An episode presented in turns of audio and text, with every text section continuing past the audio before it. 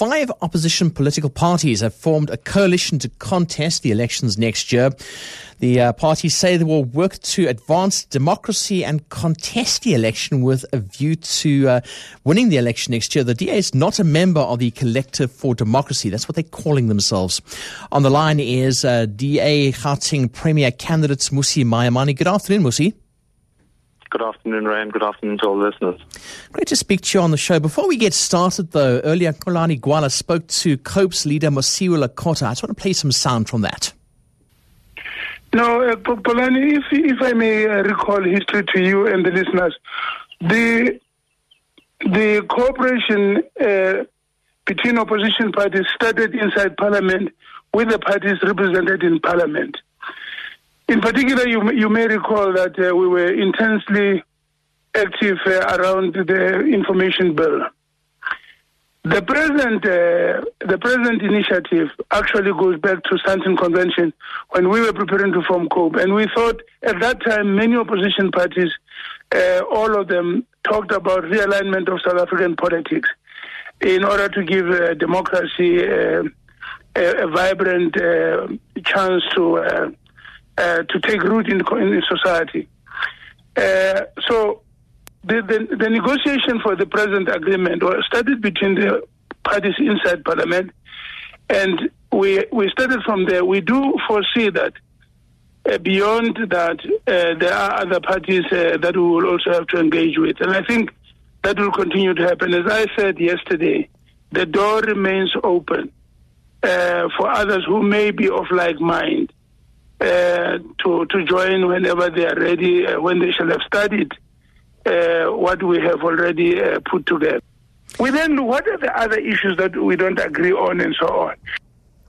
There you have it. That was uh, COPE's leader, Mosiuoa Lekota, speaking to Xolani Gwala earlier on today. Mmusi Maimane, why not join? Uh, why not join such an alliance? Well, I think first of all, Ray, it's important to know the fact we've championed the cause for realignment. We've always held the view that it's important for South African politics.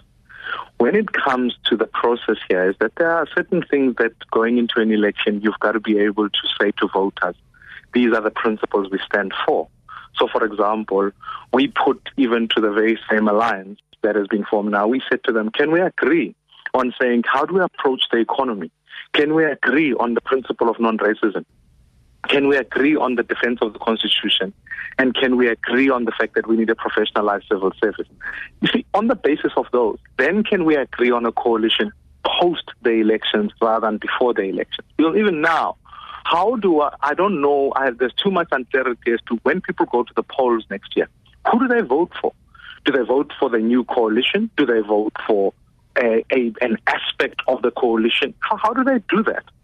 So, so we felt that there are too many questions that were unclear, and there were too many issues that, in fact, as we sit here today, that, that, that in fact cannot disregard the voter. We think the voter is central to this discussion, and therefore they must have a party that they can go to the polls with to vote for and simply say, here's what we would hold you accountable for.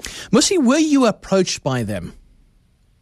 The conversation, as as uh, the former speaker had put it, is that we've we've had a conversation. We were involved in the parliamentary discussion, and then we put the proposal together as to how best could could that particular process work.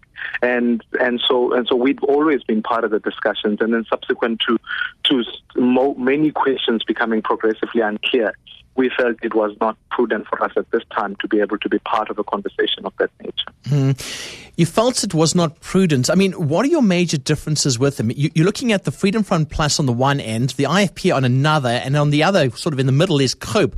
Those are different political parties. Could it not have come down to a, a situation where the DA kind of just joined in as well and said, right, fine, guys, let's work together?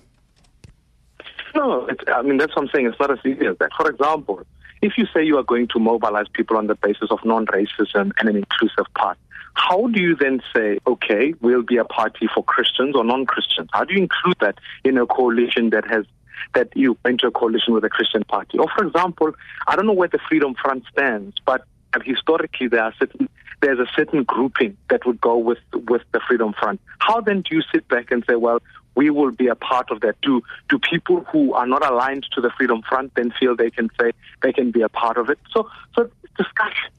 when you form an entity of this nature, that's what I'm saying. What do voters vote for? Do they go to the polls and say, okay, I'll vote for COPE, who are part of this coalition, or do I vote for just the coalition? These are broad questions that when you are running a political party, we, we, we hold the view that we run a very professional party.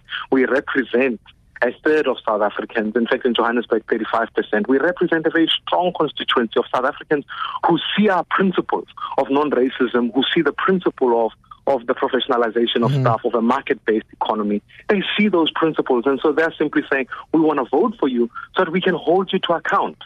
And but we know exactly who leads the, the institutions so that we can hold them to account. Okay, let me change tack on this a little bit then. Do you think that such a collective is going to uh, dent support for the DA next year in the general election?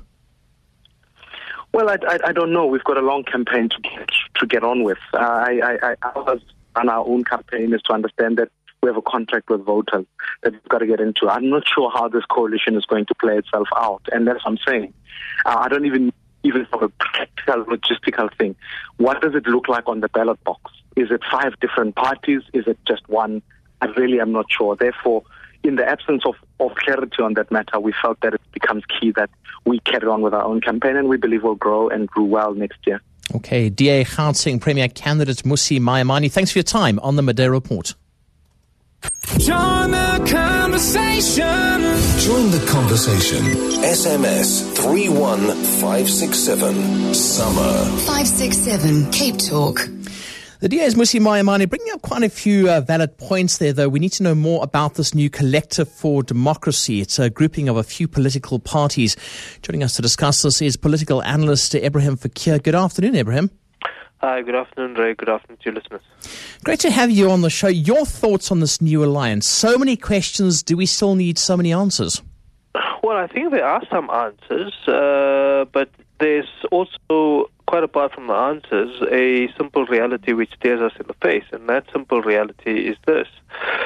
These are made, it's a, it's a, it's a motley ensemble of quite disparate political parties, firstly, which uh, some, um, as you rightly pointed out in your introduction, have uh, fairly extreme, uh, and I use the word extreme advisedly, but actually have quite niche um, and quite well defined narrow constituencies. And I'm talking here quite specifically about the Freedom Front, uh, Plus and the ACDP. So, you know, they have a fairly set constituency. It's narrowly defined. It's a niche party. It is special interest. It's basically a special interest vehicle. You then have COPE, who've gone into this, uh, this, this coalition, if you want to call it that. Um, and one wonders, given that the party hasn't even had an elective Congress, hasn't had a uh, a Congress at which its ordinary membership has been called up, and I don't know to what extent ordinary members of COPE, to the extent that they might even still exist, uh, are part of the discussion taking this going forward, or whether mm-hmm. this is just simply an elite deal which is made by uh, anointed party leaders who've, who've, gone into this thing. So, you know, with regard to COPE, uh, we don't know what the organizational uh, processes have been. What we do know is that they've su- suffered very serious organizational and institutional attrition. So, what you have so far is you've got two special interest niche parties with limited appeal coming together with a party which has serious organizational and institutional problems uh, and hasn't yet canvassed its own members, I'm not sure.